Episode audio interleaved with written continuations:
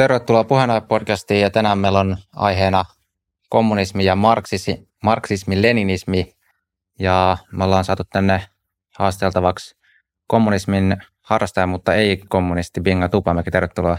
Kiitos paljon. Joo, jatketaan ehkä vähän teidän edellisen keskustelun, kun olit tämän ää, Tiinan kanssa tuossa noin puolisen vuotta sitten ja puhuttiin vähän näistä samoista teemoista, niin jatketaan sen pohjalta ja voisi nyt ehkä pureutua just tuohon marksismi leninismiin tänään erityisesti, mutta luulen, että olisi hyvä aloittaa ihan näillä, vielä käydä näitä peruskäsitteitä läpi, niin varmaan sosialismi olisi hyvä, että jos lähtee siitä liikenteeseen, että mitä sosialismilla tarkoitetaan. Joo, toi on itse asiassa hyvä, että käydään näitä termejä läpi, koska liian usein ne termit vähän menee epäselväksi, kun ihmiset ei oikein ymmärrä, että mikä kuuluu mihinkäkin ja mikä tuli ensin. Mutta niin sosialismi, niin se on sellainen, se lähti mun mielestä ensinnäkin 1800-luvulla pyörimään alun perin ranskalaisten filosofien ähm, tavallaan toimesta.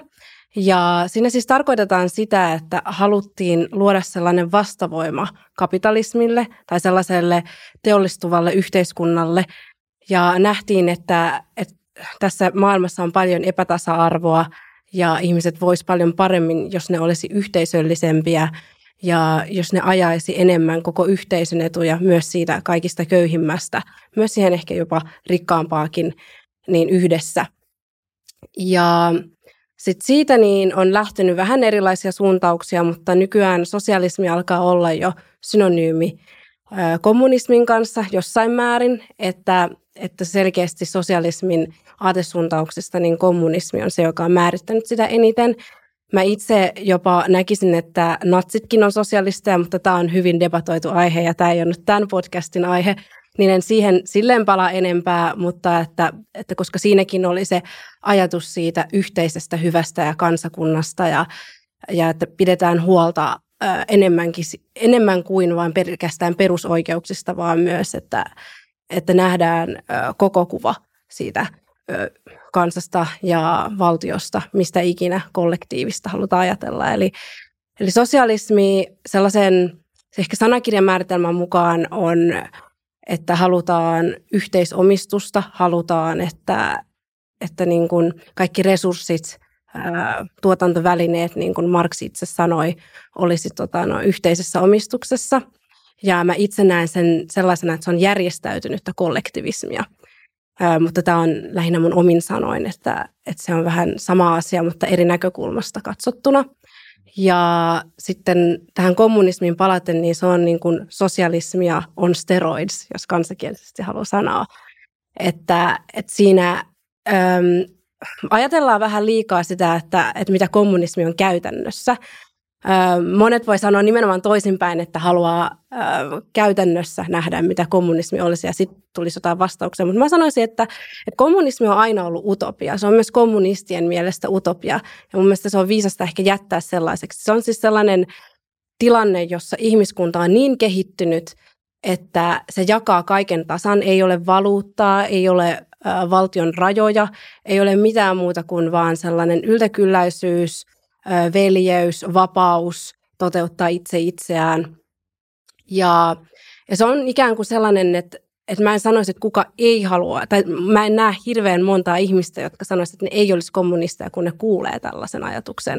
Että se on niin helppo myydä, että sehän on vaan pelkkä niin kuin taivas maan päällä ikään kuin. Ja sen takia mä luulen, että kommunisteilla on ollut niin helppo sellainen lyömäase, että, että you know, jos sä et kannata kommunismia, niin sit sä et tykkää näistä ja näistä asioista, eli tasa-arvosta ja yhteisöllisyydestä ja jakamisesta ja tällaisesta.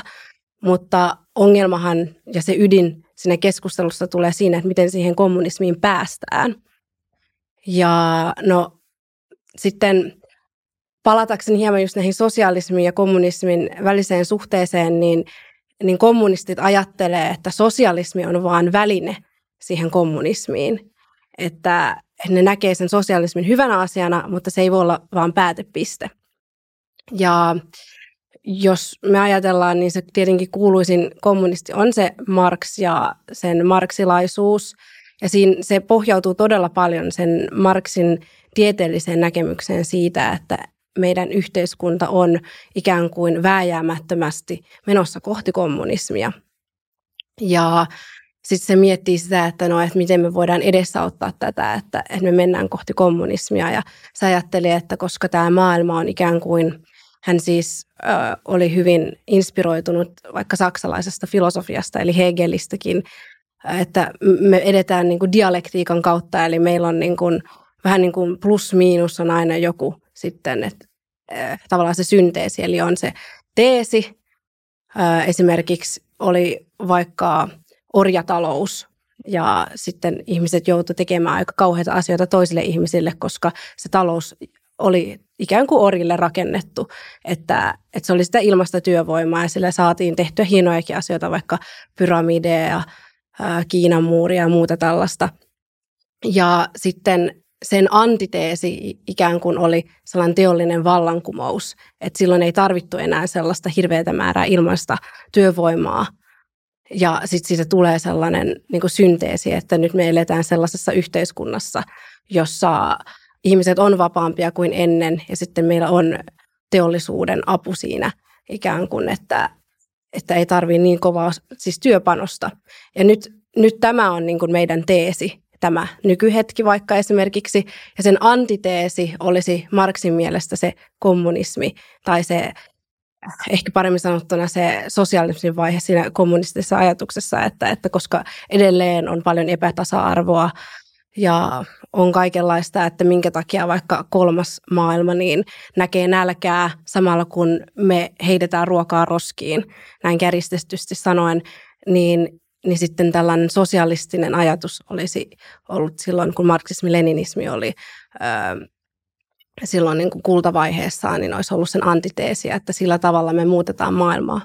Joo, tuosta tuli useampikin kysymys ennen kuin hypätään tuohon marksismi-leninismiin, niin haluan parin kohtaa tuosta tarttua. Yksi oli, äh, haastelin tuommoista äh, Toomasta tuosta äh, 80-luvun neuvoston virosta ja hän just toi sen esiin, mikä oli mulle vähän ehkä semmoinen, mitä mä en ollut ajatellut. Että vielä 80-luvullakin Neuvostoliitossa se propaganda oli sitä, että ää, tuotiin tavallaan semmoista viestiä, että me ollaan vasta menossa sinne kommunismiin, että se kommunismi on vasta tulossa, että tämä, missä me nyt eletään, niin tämä on edelleen sitä välivaihetta, mikä tosiaan siis vähän yllätti, mutta mä en ollut sitä itse ainakaan ajatellut noin, niin miten sä sanoisit, että onko kommunismia ollut oikeasti olemassa tai esiintynyt vielä missään? Kun tämä on myös semmoinen, mistä debatoidaan. Niin paljon. on. Tämä, on. tämä on tällainen hauska asia, jossa mä oon täysin samaa mieltä vasemmiston kanssa, että ei ole ollut. Ja tämä on sellainen asia, että tämä on vähän tällaista käsitehippailua, että mikä on kommunismi ja mikä ei. Mutta jos tutustuu oikeasti niihin kommunistien ajatuksiin ja vaikka marksismi-leninismiin syvemmin, niin kyllä sen ymmärtää, että se kommunismi on se utopia. Ja että ehkä se, mitä mä huomasin sen SKPn pääsihteerin kanssa, eli Tiinan kanssa, oli se, että meillä oli sellainen ehkä se isoin ajatusero. Se ei ollut mikään, että mikä on kommunismia, onko kommunismia ollut ja mikä on kommunistinen valtio, vaan se oli enemmän se, että millä aikajänteellä me päästään niin kuin sellaiseen tasa-arvoiseen yhteiskuntaan, mistä me molemmat unelmoidaan. Mun aikajänne on, että se tapahtuu vasta tuhansien vuosien päästä, jos sitäkään. Mutta että, että sille pitää antaa aikaa, ja mä koen, että kapitalismi ei ole vielä valmis. Kapitalistista ää, talousjärjestelmää ei voida vielä korvata. Mutta taas ää, SKPn pääsihteeri ja muutenkin kaikki, jotka kannattaa nyt kommunismia ja ne niin sanotusti no hardcore-kommunistit ajattelee, että kapitalismi on ihan done ja kaikki tämä nykyinen pahoinvointi johtuu kapitalismista, niin meidän pitää vähän niin kuin väkisin viedä tätä yhteiskuntaa sosialismiin kohti. Ja kun me päästään siihen sosialismiin, niin sit siitä me voidaan äh, ikään kuin pala palalta purkaa sitä sosialistista valtiota ja siirtyä kommunismiin. Mutta se on kyllä hyvin mysteeri, että miten se sitten toimii se, että se sosialistinen valtio murentuu ja että sit, siitä mukaan tulisi joku kommunistinen yhteisö. Niin onko se idea vähän niin kuin, että se sosialismi on, olisi vaikka semmoinen hissi, millä sä sitten pääset sieltä kapitalismista sinne kommunismi, että se on vähän niin kuin sellainen välivaihe. Se on niin kuin työkalu. Et sosialismihan tarkoittaa vain sitä, että, että halutaan yhteisomistus, halutaan, että vähän niin kuin valtio pitää huolta enemmän meistä. Se on sitten vastapainona vaikka liberaalille käsitykselle siitä, että jokainen yksilö on vastuussa itse itsestään lähtökohtaisesti. Öm, se on, siinä siis kommunistisessa ideologiassa niin se valtio pitää vähän niin kuin valjastaa siihen kommunismin utopiaan. Se pitää ottaa haltuun, pitää vaikka ihan ensinnäkin pitää luopua vaikka parlamentista tai tällaisesta niin kuin demokraattisista asioista. ja sitten vaikka oikeuslaitoskin pitää valjastaa siihen, että ihmiset, jotka ajattelee niin sanotusti väärin, niin heidät pitää sitten hiljentää. Ja että, että kaikki tämä, mitä tämän valtion ympärillä on, niin sen pitää palvella yhtä tarkoitusta ja se on se, että me päästään kommunistiseen utopiaan. Mun mielestä paras vertailukuva tähän on se, että se on hyvin uskonnollinen vähän niin kuin ajatus, että, että jos ajatellaan vaikka teokratiaa, niin siinä on sitä samaa, että ajatellaan, että kaiken tämän, mitä on maan päällä, niin pitää palvella sitä, että, että me päästään joskus taivaaseen tai että, että Jumala hyväksyy meidät. Jep, jep. Ja tuossa to, tulee mulle just se mieleen, tai niin kuin mun mielestä teorian tasolta on, voikin ymmärtää ihan, ja just se, että jos ajattelee, että kapitalismissa tai tämmöisessä liberaalissa maailmassa meillä on vaikka ihmisten väliset valtasuhteet on tietynlaisia, niin sit meidän pitää ensin luoda semmoinen valtio, niin kuin mm. äärivahva ää, valtio, joka ikään kuin sit purkaa ne, jotta, jotta ne voidaan, niin kuin, sit ihmiset vapautuu niistä. Niin kuin, eikö kutakuinkin tämä ole se ajatus? Että et ilman tätä valtiovaihetta niin ikinä ihmiset ei keskenään pystyisi niin kuin Joo, purkamaan niitä valtasuhteita ja muita. Ja se syy, minkä takia mä oon nimenomaan marksismi-leninismin keskittynyt, enkä kommunismi, on se, että kommunismi ei mitenkään tarkkarajainen, kuka tahansa voi olla kommunisti. Ja se voi näyttää ihan miltä tahansa vaan. Ja sen takia se on vähän sellaista loputonta varjonyrkkeilyä, jos sanoo, että no tässä mä tutkin kommunismia tai taistelen kommunismia vastaan. Että et pitää valita joku sellainen targetti siinä ja mä luulen, että marksismi ja leninismi oli se suosituin suuntaus pitkään. Noin kahdeksan, siis 29 valtiota on ollut joskus marksisti-leninistinen ja nyt viisi valtiota on vielä edelleen pohjaa sen valtion eetoksen siihen marksismi-leninismiin ja näin. Suurin tietenkin Kiina ja sitten Vietnam, Laos ynnä muuta ja myös Kuuba sieltä toisesta puolesta maailmaa. Niin on se, että, että kun Marx, vaikka vaikka Marx on tosi ylistetty vasemmiston keskuudessa, niin sillä oli se huono puoli, että se ei oikein konkreettisesti kertonut mitään, että miten kommunismiin päästään.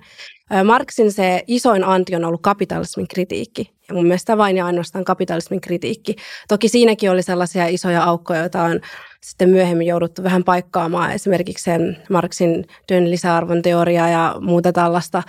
Mutta että sillä oli mun mielestä hyviäkin pointteja. Yksi, yksi tosi hyvä pointti Marxilla oli se, että nykyyhteiskunnassa koetaan liikaa sellaista englanniksi sanottua alienation, eli oliko se nyt suomeksi tota, noin sellaista vieraantumista omasta työstään, vaikka että monet tekee sellaista korporaattityötä yhdeksästä viiteen ja ne ei koskaan tule näkemään oikeasti työn tuloksiaan. Sama vaikka tehtaalla niin kuin ihminen voi tehdä koko ikänsä vaan jotain yhtä osaa tuolista. Se ei enää ole sellaista käsityöläistä, joka tekee sen koko tuolin, vaan että et, et se niin kuin liimaa jonkun tuolin jalan ja sitten se tehtaan ratas menee eteenpäin, että se, se vähän syö ihmisen sielua ja että, että jossain määrin kommunistisessa yhteiskunnassa niin osattaisi enemmän käsitellä sitä ihmistä kokonaisuutena eikä vaan teollisen yhteiskunnan yhtenä mutterina.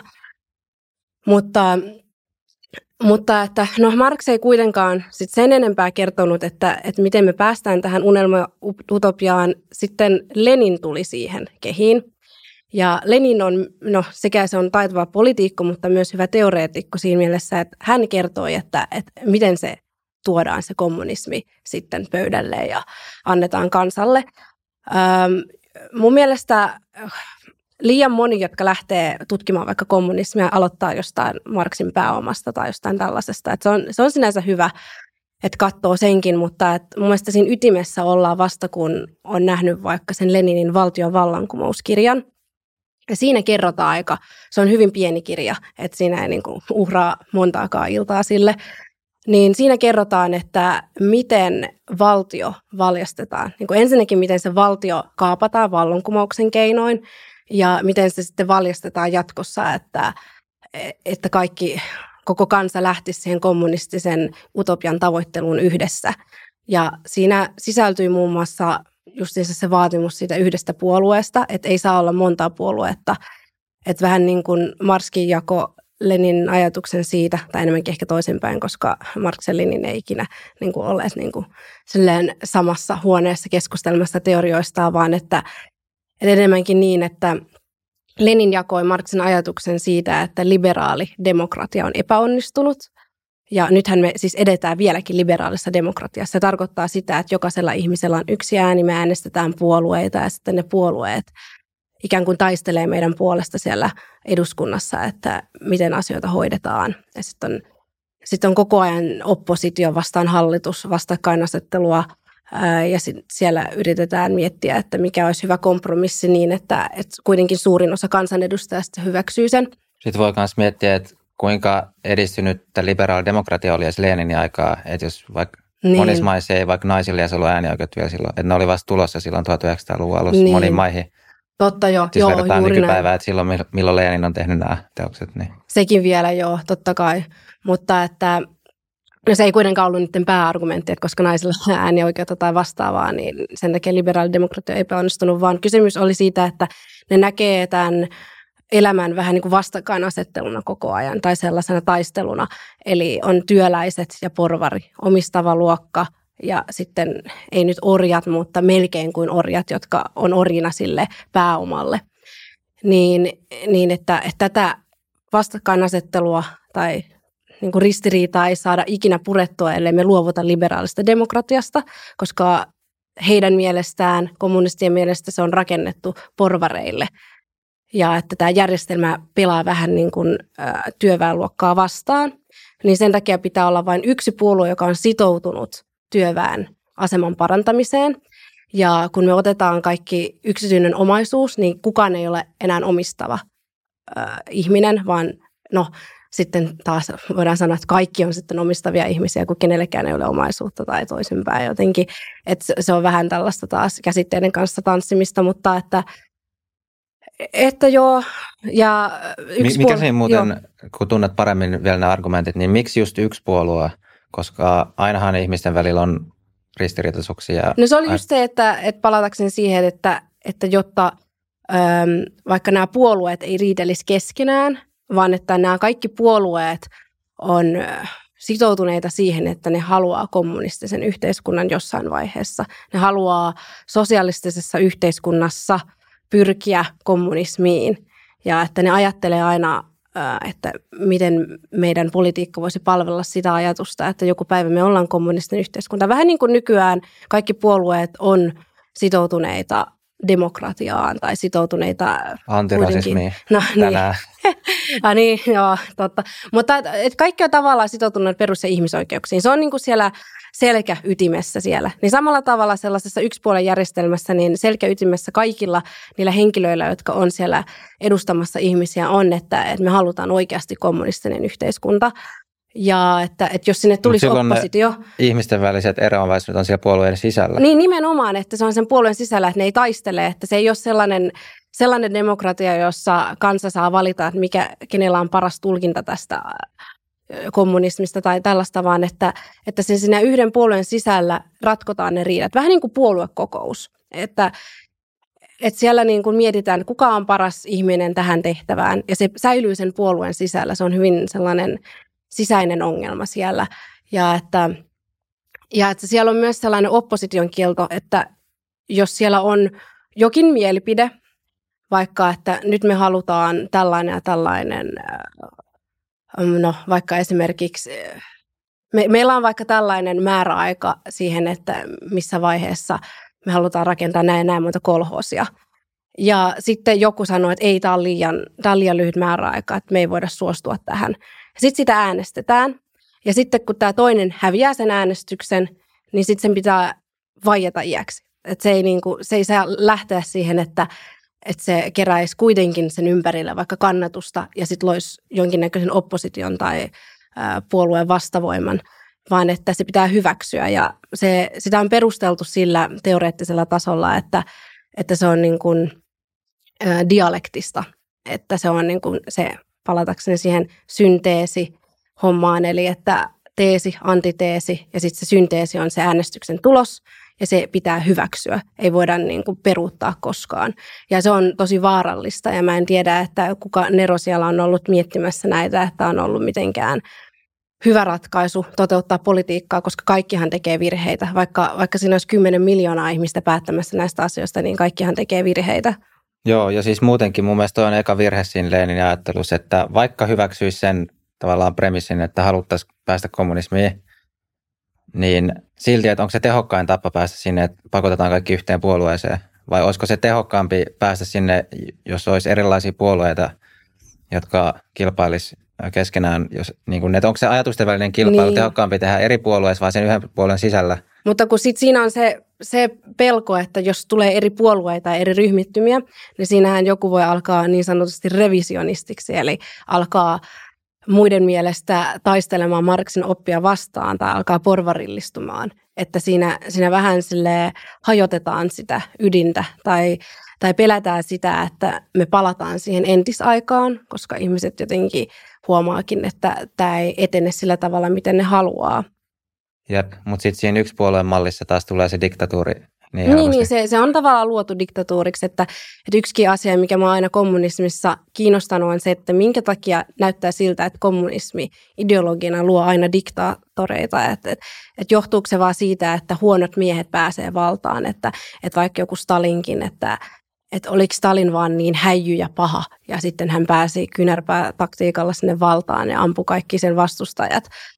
Vai että onko siinä ideologiassa oikeasti jotain sellaista falskaavaa, joka johtaa siihen, että, että me nostetaan yhteiskuntana sellaisia ihmisiä ö, valtaan, joilla on hyvin puutteellinen käsitys siitä kokonaiskuvasta, tai että se luo sellaisen diktaattorimaisen ympäristön, että ei me voida yksin syyttää näitä diktaattoreita, Stalin tai muita. Vähän niin kuin jos tuodakseni nykypäiväänkin, niin, niin mun mielestä joskus tämä Venäjän politiikka on ollut liian Putin keskittynyttä, että syydetään tosi paljon, että Putin tekee näitä asioita. Että Putin, Putin, Putin. Totta kai Putin on se keulakuva ja se ihminen, joka voisi lopettaakin sen sodan, mutta että, että ei se ole vaan yhden miehen harteilla se koko poliittinen järjestelmä tai siihen, mihin kansa uskoo. Että, että jos se olisi vain yhden miehen, miehen harteilla, niin totta kai se kansa heittäisi sen niin kuin samana päivänä vaikka hirteen. Mutta että että se järjestelmä on rakennettu sellaiseksi, mitä se on. Ja siitä ei voi syyttää vaan jonkun ihmisen ajatuksia, vaan se on tosi laaja. Jep, ja jos on tuo yksi puolue, niin mun mielestä siis se liittyy siihen, että miten saadaan informaatiota ja miten niin kuin informaatio jakautuu. Ja tämä on niin kuin mun mielestä se, jos miettii vapaata markkinataloutta, jos voisit myös debatoida, että onko semmoistakin ollut, mutta sen nimenomaan se vahvuus on se, että ihmiset pystyy mahdollisimman paljon tekemään päätöksiä itse, koska niillä on itse paras informaatio siitä, mitä ne mm. haluaa, mitä resursseja niillä on käytössä, mitä tulevaisuudessa tulevaisuuden niin kuin aikeita on ja ne tuntee niin kuin sen lähipiirinsä. Mutta sitten jos on yksi puolue, niin se ää, mm.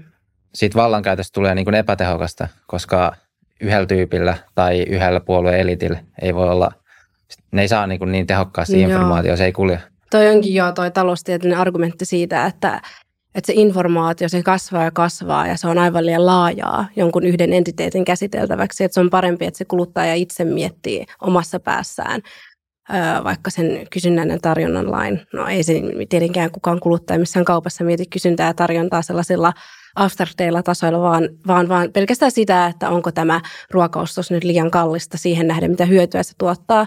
Mutta että, ja tuon, tuon saman kritiikin niin, voi kyllä esittää kapitalismissakin, että sitten nykyään, kun on niin paljon näitä superrikkaita, että onko niillä enää niin. Niin kuin te- tehokkaan mahdollinen informaatio päättää kaikesta siitä niin kuin omaisuudesta, mitä ne on haalinut. Niin, mutta toisaalta nyt, nyt me mennään vähän sivuraitelle, mutta mä näen jotenkin, ky- kyllä mä näen sen todella sen ongelman, että minkä takia meillä on niin ö, paljon rahaa tietyillä ihmisillä tai sen tietyn yhden ihmisen omistuksessa, mutta sitten samalla niin raha pitää nähdä, tämä on myös vasemmisto- ja oikeiston ero. Mä itse olen oikeistolainen, koska mä näen rahan sellaisena velkakirjana, mitä se on, että, että rahahan on, sen essentia on siinä, että, että ikään kuin sä oot antanut, tai joku joskus on antanut jonkun palveluksen jollekin, vaikka on... Äm, no mikä olisi sellainen helppo palvelus, mitä yleensä tehdään, vaikka ajanut sen ruohon sen ihmisen pihalta ja sitten se on saanut sitä rahaa. Ja sitten se raha on se merkki siitä, että hän on tuottanut ikään kuin hyvinvointia.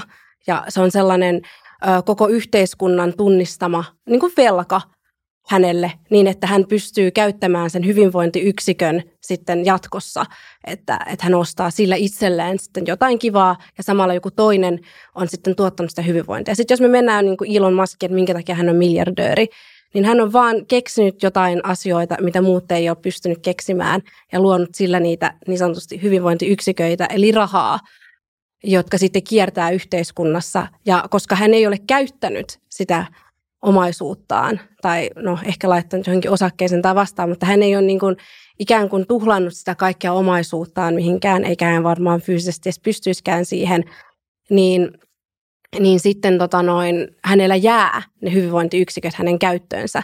Ei se voi olla sellaista, että, että koska jos joku saa jonkun vaikka, no mikä se olisi vasemmiston omaisuuskattoehdotus, vaikka Mutta joku mulla on 10 tuohon yksi pointti, Niin. että voi myös ajatella, että raha on, se on, niin kuin luot, se on velkapaperi tai on velkakirja, mutta se on myös niin kuin luottamuspaperi. Mm, Ja silloin tämmöisessä velkavetoisessa taloudessa, niin siinä tulee just se kumuloitumisen ilmiö. Eli kun sä oot jossain vaiheessa onnistunut niitä hyvinvointiyksiköitä luomaan tarpeeksi tai saanut perintönä Mm. tai mitä ikinä, miten ootkaan ne saanut, niin sitten sä voit käyttää niitä vakuutena, jotta sä saat ö, uusia, uutta rahaa, uutta velkaa, jolla niin, sä taas raha luot kerää lisää. rahaa.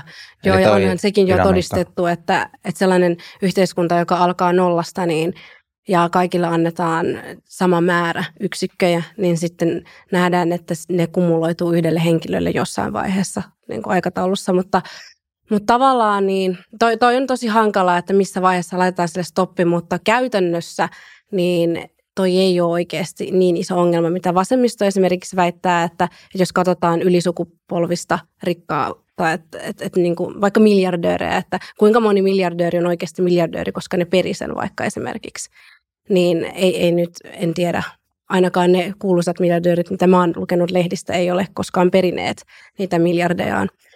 Että sillä lailla, mutta niin, mi- missä me oltiinkaan tässä meidän kommunismikeskustelussa, kun tämä meni vähän Niin me, taas tämä tähän meni näin. tähän informaatioon ja muuhun, mutta voitaisiin mennä siihen Niin. marksismi-leninismiin nyt vielä takaisin, että miten, tai että miten, niin vielä siihen, että miten Lenin ajatteli ja loi sitten, jos jopa ottaa ihan konkreettista esimerkkiä, että miten se sitten meni. Niin, ähm, no konkreettinen esimerkki. Sä kysyit siitä, että minkä takia yksipuolen järjestelmää mä vastasin yhdellä tavalla. Toinen argumentti oli myös se, että, että Leninillä oli sellainen kuin etujoukko äh, teoria, äh, englanniksi vanguard, se menee vähän kankeasti suomennettuna tällainen eturintama tai äh, etujoukko, niin että, että ikään kuin ähm, sitä kansasta niin tietty osa on tarpeeksi oppineita, että ne ymmärtää, mitä on edes kommunismi tai mitä on sosialismi, että koska se on tosi ylätasolla ja nytkin me joudutaan koko ajan miettimään, että, että, että mitä se oikeasti tarkoittaa, että nytkin ihmisillä on hyvin paljon vaikeuksia, niin voit vaan kuvitella, miten 20-luvulla jengillä oli vaikeuksia edes ymmärtää, että mitä se kommunismi on. Ja ei se, että sä meet jonnekin venäläiseen agraariyhteiskuntaan kertomaan jollekin torparille, että hei, että tässä, on tällainen ja tällainen idea, että eihän se sitä ymmärtäisi mitään, ei se, niin kuin, ei se välitä. Ei, sen ainoa tavallaan huolenaihe on se, että, että miten sen oma elämä sitten paranee. Ei se ajattele tällaisia yliopistollisia teorioita. Mutta että, että sitten on tämä etujoukko, joka ajattelee sit näitä, jotka pyörittelee näitä ajatuksia. Ja heistä halutaan luoda se ydinjoukko ja puolue. Eli vähän niin kuin Kiinassakin nyt, niin ähm, siellä on niin kuin siellä on miljardeja ihmisiä ja sitten siellä kuitenkin kuuluu vaan todella pieni osa siihen puolueeseen. Ja se on syystä. Se on niin kuin, että, että se halutaan pitää niin. Ja se periytyy siitä ö, etujoukkoteoriasta, että, että Niin Leninillä on kaaderi, se se, te, eikö kaaderi ole semmoinen termi, mitä on käytetty tuosta etujoukosta? ö, vanguard on se. Joo, mä en tiedä, onko se suomennettu joskus kaaderi. Joo, se on Joo. ehkä joskus, mutta ainakaan niissä kirjoissa, mitä mä luen, niin on, puhutaan eturintama tai etujoukko öö, tai vastaavaa. Mutta, mutta se, on, se on yksi ja sitten muutenkin se demokratiakäsitys, mitä Leninillä oli ja muilla kommunisteilla, niin se on vähän erilainen. Että et se demokratia, mihin me ollaan totuttu, niin se on nimenomaan liberaalia demokratiaa. Se on nimenomaan sitä, että yksilöt pystyy päättämään, ketä he äänestää. Ja, ja sitten, niin kuin aikaisemminkin kerroin, niin että, että ne on tällaiset vaalit. Mutta että siellä se demokratia-ajatus on enemmänkin vaan se, että kansalle annetaan mandaatti niin kuin vaan siis vaan äänestää ja piste. Et, et se ei, siinä ei niin kuin olla ö, punottu mitään sellaista, että, että pitää olla – sananvapautta ja pitää olla näitä ja näitä asioita, pitää olla oppositio, pitää olla hallitus, vaan että heidän demokratiansa on se, että kansa saa valita jonkun yhden henkilön johonkin, kun se ää, tavallaan kommunistinen hierarkia on sellainen pyramidi ja sitten siellä päässä on se puolueen pääsihteeri, eli presidentti tai vastaava ää, sen tasoinen tyyppi ja sitten siinä alla on kaikki muita ja sitten siinä on myös niitä vaikka pioneereja ja muita tällaisia aloittelijoita ja niin kuin, että, että se kansa saa niin kuin antaa äänensä vaan johonkin pieneen asiaan. Ja sitten sit loppu on vaan sen puolueen käsissä. Että, että se ei ole sellaista, ää, sellaista demokratiaa, mitä meillä länsimaissa opetetaan. Joo, sulla oli gradussa, oli, eikö niitä tähän nimenomaan oikeusvaltion ja marksismi-leninismin suhteeseen perehtynyt, eikö näin? Joo. Joo, niin onko tässä vaiheessa sitten, jo kun muodostetaan tämä, niin romuttuiko siinä kohtaa jo se oikeusvaltio? Joo, itse asiassa kun oikeusvaltiota aletaan määritellä, niin oikeusvaltioon kuuluu esimerkiksi vallanjako, perus- ja ihmisoikeudet ja sitten laillisuusperiaate, eli se, että pitää aina sen vallankäytön pohjautua lakiin, että ei voi lennosta keksiä mitään. Niin tässä on jo käsitelty todella monta aspektia, mitkä rikkoo sitä oikeusvaltioperiaatetta. Ja se, mitä Lenin vastaisi itse tähän varmaankin ja Leninin seuraajat, olisi se, että sillä ei ole oikeastaan väliä, että koska meidän tämä ajatus utopiasta on paljon tärkeämpi kuin sellainen oikeusvaltio, joka oikeastaan pitää yllä sitä status quota, eli porvarin valtaa tai sitten tätä liberaalia demokratiaa, niin ne on ikään kuin niin toissijaisia ongelmia heidän silmissään, niin sillä he oikeuttaa tänne, että he haluaa ottaa sen vallan kokonaan sille yhdelle puolueelle käsille. Jep. Mitäs sitten voisi mennä siihen, että jos tämmöinen on onnistuttu muodostaa tämmöinen kommunistinen, tai siis no, marksisti-leninistinen järjestys, niin voiko siitä sitten siirtyä siihen kommunismiin? Että onko, jos miettii teorian tasolla? No joo, toi on, toi on tosi vaikeaa, että, että tavallaan siitä ei mun mielestä olla oikein kirjoitettu tarpeeksi, että mitä sitten tapahtuu, että, että, että sitten kun on tämä todella hieno valtio ja miten se sitten puretaan, että me saadaan kommunistinen yhteiskunta, koska niin kuin kaikki kommunistit aina haluaa ekana kertoa, että ei ole koskaan ollut kommunistista yhteiskuntaa tai kommunismia ei ole kokeiltu kunnolla, koska kommunistinen valtio on sellainen oksymoroni tai sellainen ristiriita, että että sä et voi olla valtio ja samalla kommunistinen, koska sen kommunismin määritelmään kuuluu se, että ei ole valtiota. Mutta että no, mitenkään se tapahtuisi. Mä luulen, että siinä yritetään jotenkin saada niin paljon sitä hyvinvointia, että, että on niin paljon sitä yltäkylläisyyttä siinä yhteiskunnassa, että, että sitten ei tarvita valtiota määräämään niitä resursseja tai muita, mutta kyllä se mun mielestä menee siihen, että se on pelkkää utopia-ajattelua ja yksikään marksisti-leninistinen valtio ei ole niin kuin lähellekään päässyt sitä. Että jos ajattelee konkreettisella tasolla, että missä ne on niin kuin epäonnistunut, niin se oli se, että, että kun vertaa vaikka Yhdysvaltoja ja sitten vaikka Neuvostoliittoa, kun se oli niin, niin kuin obvious vertauskohde silloin kylmän sodan aikaan, mutta ihan mitä tahansa muutakin marksistilennistä valtiota, niin miten, miten tavallaan Yhdysvallat pääsee niin paljon vähemmän ihmisoikeusrikkomuksilla ja niin paljon vähemmän sellaisilla sivu, sivu niin kuin tällaisilla casualties, eli näillä sivu, ää, no miten tämän sanoisi suomeksi, siis tällaisilla niin kuin, vähän niin kuin, että kun rapatessa roiskuu, niin tapahtuu ikäviä asioita. Mm, seuraamuksilla. Niin, niin, niin kuin seuraamuksilla, negatiivisilla seuraamuksilla, että miten ne on päässyt paljon parempaan loppupisteeseen, jos lasketaan ihan vaan jos hyvinvointia voi edes laskea niin kuin absoluuttisesti, että ne on vaan päässeet parempaan pisteeseen kuin taas Neuvostoliitossakin tapahtui, että tätä yleensä ylen katsotaan, niin Neuvostoliitosta tapahtui huikeita kehityksiä, niin kuin että, että jos katsoo Venäjää 1800-luvun lopulla ja sitten, että kun 1991 Neuvostoliitto romahti, niin, niin että, että millainen kehitys siinä oli, niin kyllä siinä oli siis. Ja kyllähän he oli avaruudessa ja teki kaikkea, mitä Yhdysvallatkin teki, mutta että millä kustannuksella nimenomaan. Että, että se kustannus oli kaikenlaista niin kuin nälänhätää, Samoin Kiinassakin voidaan verrata, että Kiinassakin oli siis maailman historian suurin nälänhätä, että, että se oli se vähän niin kuin se kustannus ja ne sivukustannukset on aivan siis raskauttavia, kun katsoo, eikä sillä ole mitään mun mielestä, meillä on liikaa sellaisia kommunistisia apokolisteja tai mitä, tällaisia anteeksi pyyntelijöitä, ää, jotka sanoo, että, että no, että että siinä vaiheessa ei tiedetty paremmasta tai että, että ehkä näitä numeroita ollaan suurenneltu tai että, että on vaan länsimaista propagandaa tai että jotain aina ne löytää tai että tämä ei ollut oikeaa kommunismia tai he eivät ajatelleet asioista oikealla tavalla niin kuin minä ajattelen.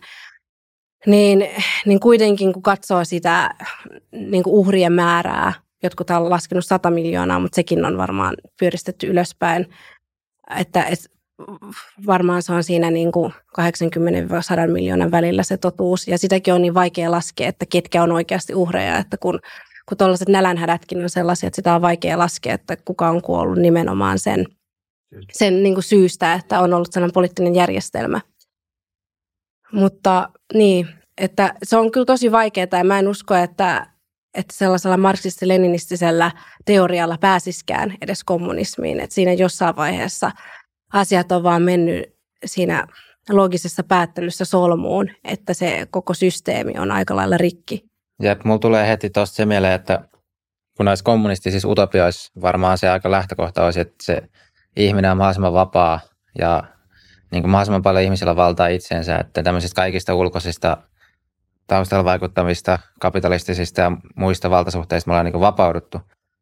Niin mitä sitten, jos on tämä leninistinen vaikka valtio ja sitten sitä alettaisiin purkaa. Ja me, vaikka meillä olisi niin kuin tavallaan, ajatellaan, että ihan hetken meillä olisikin sellainen tilanne, mm. niin mikä sitten taas estää, että se, se ikään kuin lähtisi niin. se pyörä pyörimään uudestaan, että sitten ihmiset alkaa keskenään, joku alkaa haaliresursseja itselleen ja joku alkaa väärinkäyttää. Ja Joo, toi näin. onkin tosi iso ongelma, että toi on, toi on oikeastaan sama ongelma, että anarkokapitalisteille, anarkokommunisteille sanotaan, että miten anarkia voi toimia, koska koska pohjimmiltaan kaikki kommunistit on anarkisteja. Ja yksi sellainen kommunistinen suuntaus, jota en alussa sanonut, on anarkokommunismi ja ne uskoo sen siihen, että kapitalistisesta järjestelmästä pitää suoraan mennä kommunismiin, niin kuin eli anarkiaan. Öm, että, ne ei siis hyväksy ollenkaan tätä sosiaalista välivaihetta ja he siis tuomitsee täysin marksismin, leninismin ja kaikkea, mitä voi yhdistääkään sosialismiin. Mutta että että mä en ole nähnyt oikein yhtäkään anarkistia vastaavan oikein uskottavasti siihen kysymykseen, että entä jos yksi, edes yksi siinä yhteiskunnassa alkaa rähistä tai, tai että ei vaan allekirjoita niitä periaatteita, miten muut toimii, että, että kuka sitten laittaa sen vastuuseen siitä, jos ei ole valtiota, jos ei ole minkäänlaista instituutiota, että ei se voi olla silläkään tavalla, että se on niin kuin sota kaikkia vastaan, että – et, se on niin vahvemman niin, valtaa. Niin, et ei se voi olla sitä, että kenellä löytyy isoin ase, niin sit se voittaa sitten tällaisissa ristiriitatilanteissa. Että tuohon en osaa vastata ja sen takia mun mielestä tuollainen sosialistinen valtio, joka sitten hajoaa muka kommunismiin, niin se on, se on todella omituinen ajatus ainakin itselleni ja se on sellainen ainakin se viimeinen vaihe viimeistään, jossa se ideologia vähän menettää sen uskottavuutensa. Mutta mä luulen, että silloin kun 20-luvulla tämä homma lähti käyntiin Leninin kautta ja sitten Stalin vielä sitten loi tämän marksismin-leninismin eetoksen, niin, niin silloin ei osattu ajatella vielä niin pitkälle. Että silloin oltiin niin, uskottiin, siinä puolueyhteisössä uskottiin niin paljon siihen utopiaan, että ajateltiin, että se on sitten sen ajan murhe, kun se tulee esiin. Erosko muuten stalinismi sitten leninismi? Marksismi-leninismistä. Niin. No tämä on vähän tällainen makuasia. Mun mielestä erosi. Marksismi-leninismi on nimenomaan sitä, että sä katsot Leninia ja Marksia ylöspäin, nimenomaan heitä kahta. Ja Stalinhan oli marksisti-leninisti. Ja ö, siinä se on vähän sillä lailla, että sä voit olla marksisti-leninisti olematta stalinisti, mutta sä et voi olla stalinisti ilman, että sä oot marksisti-leninisti. Ja tämä on just sitä kerrostuksellisuutta, mitä on kommunismissa. Eli siinä ytimenä on aina se äh, Marx, eli marksilaisuus, Marxin ajatukset, kapitalismin kritiikki. Sitten sit sen ympärille monesti kier- laitetaan Lenin, että kun Lenin oli niin lähellä sitä Marxin ajatusta ja että, että hän oli ainoa, joka niin kuin jalosti tämän sellaiseksi uskottavaksi poliittiseksi teoriaksi. Ja sitten siihen, se on siis marxismi leninismi, eli nämä kaksi henkilöä. Ja sitten siihen päälle niin voidaan laittaa Stalin. Ja Mao esimerkiksi oli stalinisti. Mao usko Staliniin ja se on sellainen taas niin kuin isompi pallo, että siinä tulee niin kuin niitä Stalinin omia ajatuksia. Stalinin yksi ajatus oli se, että hän halusi toteuttaa tätä sosialistista valtiota, joka pyrkii kommunismiin nimenomaan Neuvostoliitossa. Että hän, Lenin hän oli vähän sellainen, että se halusi, että koko maailma käännytetään ensin ennen kuin aletaan toteuttamaan mitään sen kummempia suuria ajatuksia. Että, että kun kommunismihan on aina ollut hyvin internationaali ajatus, niin sitten Stalin vähän hylkäsi sen ja ajatteli, että, että mieluummin toteutetaan se ensin Neuvostoliitossa, koska se on aika mahdotonta saada vaikka Yhdysvaltoja siihen mukaan.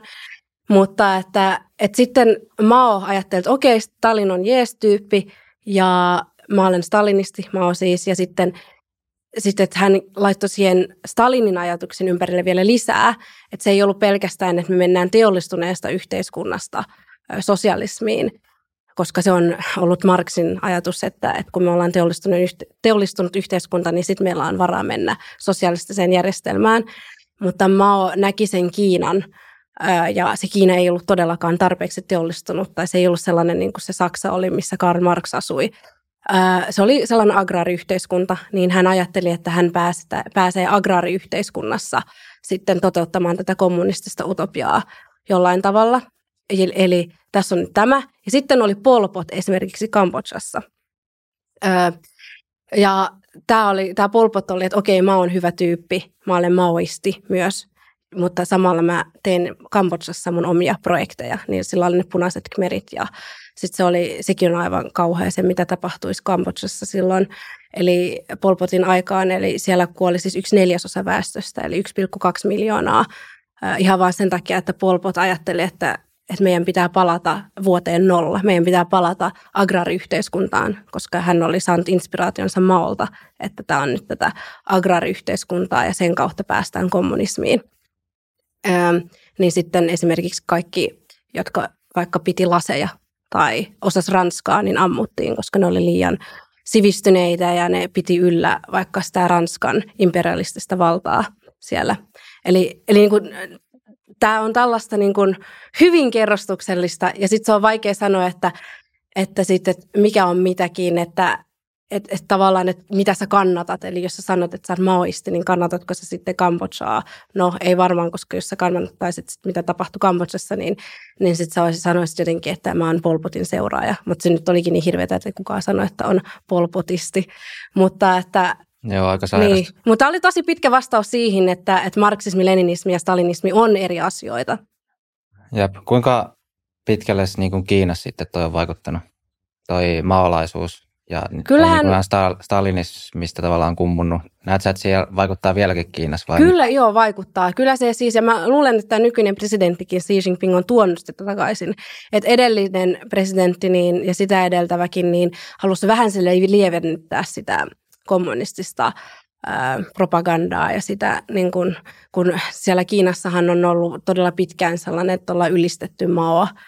Ja sitten jossain vaiheessa se vähän loppu, sitten vähän sille hyssyteltiin tai ei niin kuin siis laitettu jokaisen koulun seinälle jotain maa. Mutta nyt mä luulen, että se on tullut vähemmän takaisin, että ne on ylpeitä sitä kulttuuriperinnöstään, mitä on tullut maan kanssa. Ja, ja mä luulen, että sielläkin, kun siellä on se yksipuolejärjestelmä, sehän on tavallaan, jos katsoo näitä marksist-leninistisiä valtioita, niin sille kaikista menestyneen marksist-leninistinen valtio. Ja mä en tiedä, että kuinka enää niin kuin siinä alkuperäisessä marksismi-leninismissä ne enää on, koska ne on joutunut käytännön politiikan ja pragmatismin takia vähän muuttamaan niiden ajatuksiaan ja sulautumaan tähän nykyiseen maailmaan. Mutta että, että kyllä siellä, niin kuin, kun siellä on puoluekokous, niin siellä on niin kuin sirppiä, vasaraa ja punaista tähteä siellä, että, että ne on ihan puhtaasti siis kommunismin seuraajia edelleen.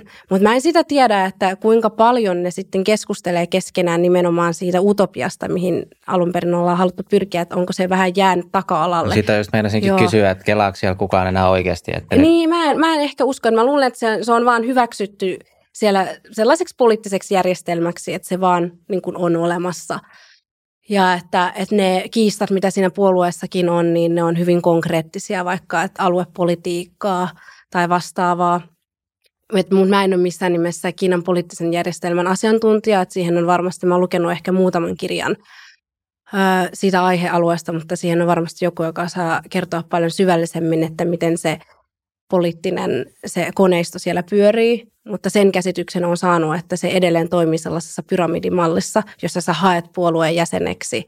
Sitten sun pitää vähän grindaa sitä puolueorganisaatiota ja sitten sä pääset sinne ihan niin kuin vaikka poliittiseen komiteaan tai vastaavaan. Kiinakin on, se on niin saakeli iso maa, että sitten mm. miettii, että voiko miljardin ihmisen maata hallitakaan demokraattisesti, tai että mikä se demokraattinenkaan käytännön toteutus siellä olisi, niin mm. en tiedä. Joo, siinä pitäisi olla vähintään hyvin siis vahvat aluehallinnot, että et Kiinakin on siitä mielenkiintoinen, että siellä on niin paljon niin kuin etnisiä vähemmistöjäkin, vaikka Kiinan kommunistin puolella yrittää aina puhua sitä, että olemme yksi Kiina ja me olemme nimenomaan kiinalaisia, puhumme Kiinaa.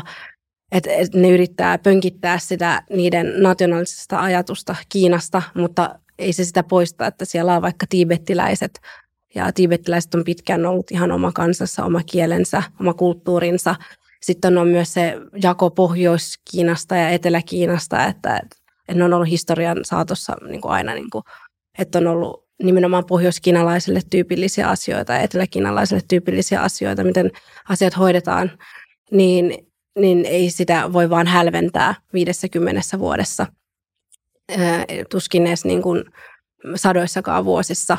Että, että kyllä mä luulen, että jos Kiina ottaisi mallia vaikka niin kuin läntisestä demokratiasta vähänkään, niin, ja sen yksipuoluejärjestelmän se ote niin kuin vähän hellentyisi, niin sit siinä tulisi todella vahvoja alueellisia itsehallinto-oikeuksia.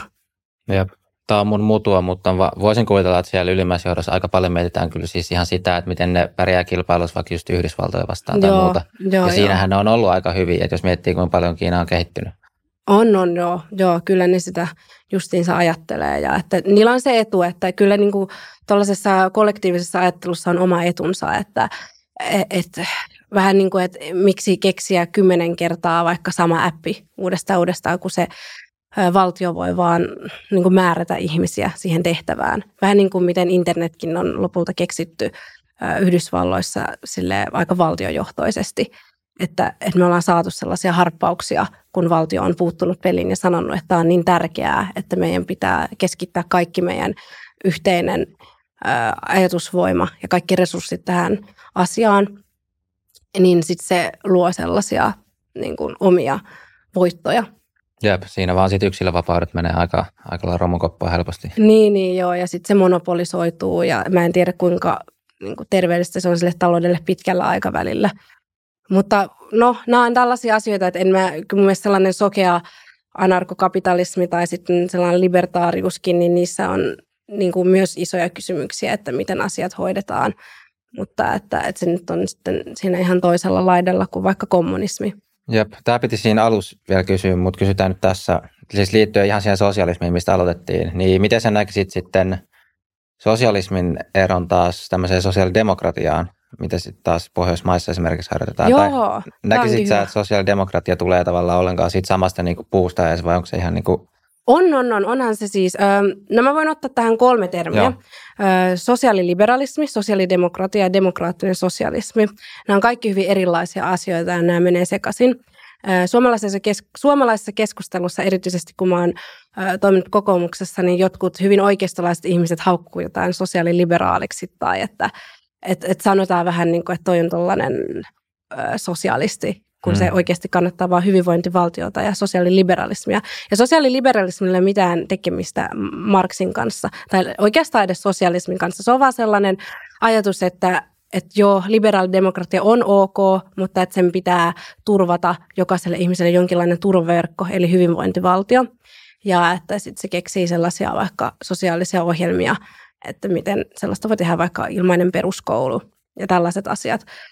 Öm, ja sitten on toi sosiaalidemokratia, niin sosiaalidemokratia, niin sen juuret on vahvasti marksismissa, Ö, mutta sitten siinä tapahtui sillä lailla, että, että sosiaalidemokratia näki, että se marksismi on liian väkivaltaista, varsinkin marksismi leninismistä on liian väkivaltaista, kun siis sosiaalidemokratialla siis ei ole mitään tekemistä marksismin leninismin kanssa, vaan että se, ne meni niin kuin omia aikojaan jo 1800-luvulla erikseen siitä puhtaasta marksismista, niin mitä marksistit sanoo, niin sosiaalidemokraatit on vähän niin kuin revisionisteja. Eli ne hyväksyy sen marksismin ytimen, mutta ne näkee siinä myös vähän huonojakin kohtia.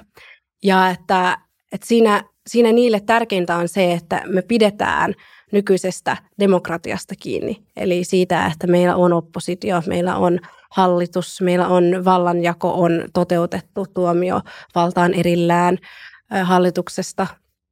Ja sitten, että, että siinä, niin kuin, siinä pyritään myös sosialismiin, mutta halutaan pyrkiä siihen sosialismiin demokraattisin keinoin. Ja sä voit olla sosiaalidemokraatti ilman, että sä oot kommunisti myös, että se on niin kuin sellaista vähän laitimpaa sosialismia. Ja mun mielestä hyvä esimerkki sosiaalidemokraatista on vaikka Koivisto, presidentti Koivisto. Hän kertoi, että liike on se tärkein asia tässä sosiaalidemokratiassa, että liike oikeaan suuntaan, liike oikeudenmukaisempaan ja sellaiseen vähän no, sosialistisempaan suuntaan.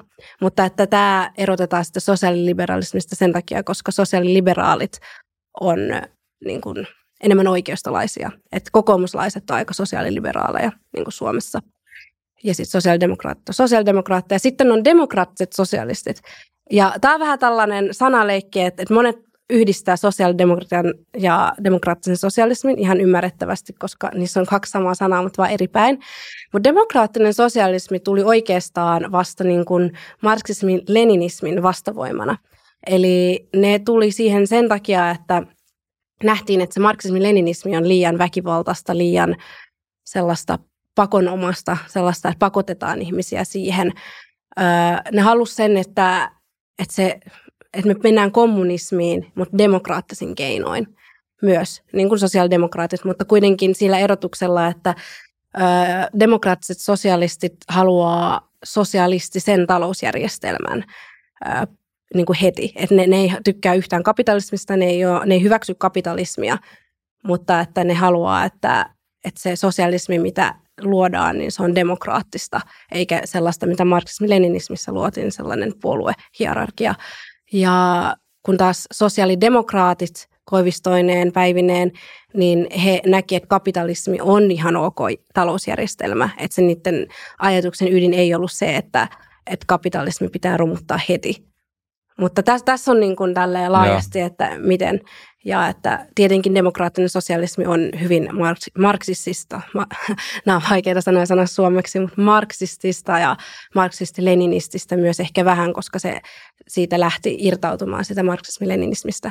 Ja, ja kyllähän se voi ajatella siis Joo. just toi, että sosiaalidemokraatia, missä me niin nykyään periaatteessa eletään, niin että just se, että se pol, polveutuu sieltä marksilaisuudesta, että koska Marksilkin oli tämä materialismi, Mm. Ja se, että niin kuka omistaa ja nämä mm. taloudelliset valtasuhteet oli niin kuin keskeisiä. Ja mm. sitten nykyään hyvinvointivaltiossa, mitä me tasataan, niin sehän on nimenomaan taloudellisia valtasuhteita, mm, verotuksen, tulonsiirtoja. Me ollaan niin kuin, Suomessa me ollaan sekoitus sosiaaliliberalismia ja sosiaalidemokratiaa.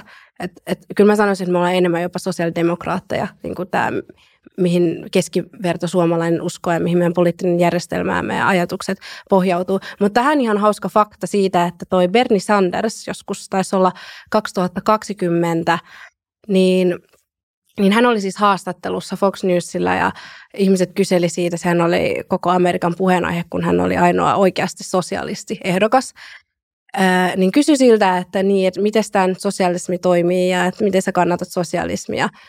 Ja sitten Bernie Sanders ähm, sanoi, että, että vähän niin kuin Tanskassa ja Suomessa on demokraattista sosialismia, että sen ei tarvitse olla aina aina tällaista ikävää stalinistista ö, politiikkaa, vaan että niin kuin Tanskassa Suomessa hoidetaan. Mutta että hän itsekään ei oikein ymmärtänyt sitä eroa, että ei Suomessa olla missään nimessä oltu. Edes Suomessa, vaikka se on itäisen Pohjoismaa, demokraattisia sosialisteja. Täällä on tietenkin paljon demokraattisia sosialisteja, jotka tykkäisivät enemmän siitä ajatuksesta, että me oltaisiin sosialistisessa talousjärjestelmässä puhtaasti. mutta että me ollaan aina ollut sosiaalidemokraattinen maa. Ja hän vähän sekoitti nämä sanat sitten tässä. Mutta Bernie Sanders itse taitaa olla demokraattinen sosialisti. Niin just. Eli joka demokratian keinoin pyrkii viemään niin kuin maata kohti sosialismia. Joo, tai ehkä enemmän niin päin. Toi oli ehkä enemmän sosiaalidemokratian se määritelmä. Sos- demokraattinen sosialisti on sellainen, joka haluaa nyt sosialistisen valtion, mutta että se valtio pitää olla demokraattisempi kuin mitä tapahtui marksismi-leninismin aikaan. Näin kärjistetysti Mutta ottaako se kantaa siihen prosessiin, että miten sinne mennään? pitääkö se prosessi olla demokraattinen? No, no ei ainakaan väkivaltainen, mutta joo, no toi on vähän tollainen, että mitä kukin demokraattinen sosialisti haluaa itse ajatella, mutta ei ainakaan sillä lailla, että bolshevikit tulee ja melkeinpä ampuu sut, jos sä et hyväksy heitä, vaan että että joo, paljon demokraattisemmin kuin marksisti-leninistit ajattelisi, mutta että siinäkin on se sävyero, että sosiaalidemokraatit haluaa pelata näillä säännöillä, mitä meillä on nyt, kun tässä demokraattinen sosialisti voisi ajatella, että me tarvitaan pieni sellainen vallankumous kuitenkin tähän näin, että, että niin kuin sosiaalidemokraatit on jo luopuneet vallankumouksen ajatuksesta kokonaan, mutta että demokraattinen sosialisti jollain tasolla uskoo siihen vallankumoukseen. Ja ehkä tuohon yksi jako voisi olla semmoinen, että pyhittääkö tarkoituskeinot vai ei. Et niin. Tässä niin oikeusvaltiohan ajattelussa ja kaikki niin yhteiskuntajärjestelmät, jotka nojaa tähän oikeusvaltioon, niin siellä nimenomaan tarkoitus ei pyhitä keinoja. Eli oikeusvaltio mm. just turvaa sitä, että miten asioita edistetään ja mikä on niin oikea tapa. Et periaatteessa kyllähän mekin Suomessa, jos me demokraattisen kaikkien niin kuin sääntöjä mm. prosessien mukaan, me voitaisiin viedä meidän maata niin kuin vaikka mihin suuntaan. Mm. Mutta sitten kun taas noissa marksismi, leninismissa ja vastaavissa suuntauksissa selvästi oli se, että niin kuin keinoista viisi, jos se tarkoitus on mm. Ja toi on tosi oikein. vaarallista. Toi on mun mielestä isoimpia vasemmistolaisuuden sudenkuoppia on sellainen itseluotto ja hybris, että me tiedetään paremmin kuin muu kansa.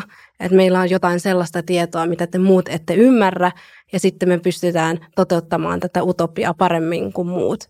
Ja se on myös, myös vähän sitä samaa näkyy niissä ihmisissä, jotka sanoo, että kommunismia ei ole oikeasti kokeiltu tai että että ne ihmiset, jotka aikaisemmin ajatellut, että ne pystyy luomaan kommunistisen yhteiskunnan ja ep- ovat epäonnistuneet, niin he teki sen vaan väärin. Mutta että minulla on ajatus siitä, että voin tehdä sen oikein mun pelisäännöillä. Eli että se vaatii sellaisen jonkinlaisen, äm, sellaisen ajatuksen, että on älyllisesti lahjakkaampi tai että omistaa jonkun, no tässä marksismi-leninismissä, jota en ehditti nyt ehkä vielä kunnolla pureutua, on sellainen tieteellisyys myös ytimessä, että ajatellaan, että tämä mitä me ajatellaan on tieteellistä ja että se on fakta. Se on fakta, että kaikki ö, on menossa kommunismiin päin ja se on fakta, että se pitää tehdä sosialismin kautta, että ei hyväksytä sitä, että, että siinä olisi sellainen vastakkainen mielipide, koska ne mielipiteet on heidän näkökulmastaan vaan vääriä mielipiteitä, kun he ovat tieteen edustajia. Jep, eli pyritään vähän ottaa politiikka pois. Joo, joo ne haluaa niin kuin tieteellistää sen, joo. Just näin. No ainakin voi sanoa, että sä tunnet hyvin vastustaja. Sä oot, eikö niin, hakemassa nyt kokoomusnuorten puheenjohtajaksi? Joo, olen, Joo. olen myös hakemassa kokoomusten puheenjohtajaksi, mutta mä oon aina nähnyt tämän politiikan vähän niin kuin harrastuksena.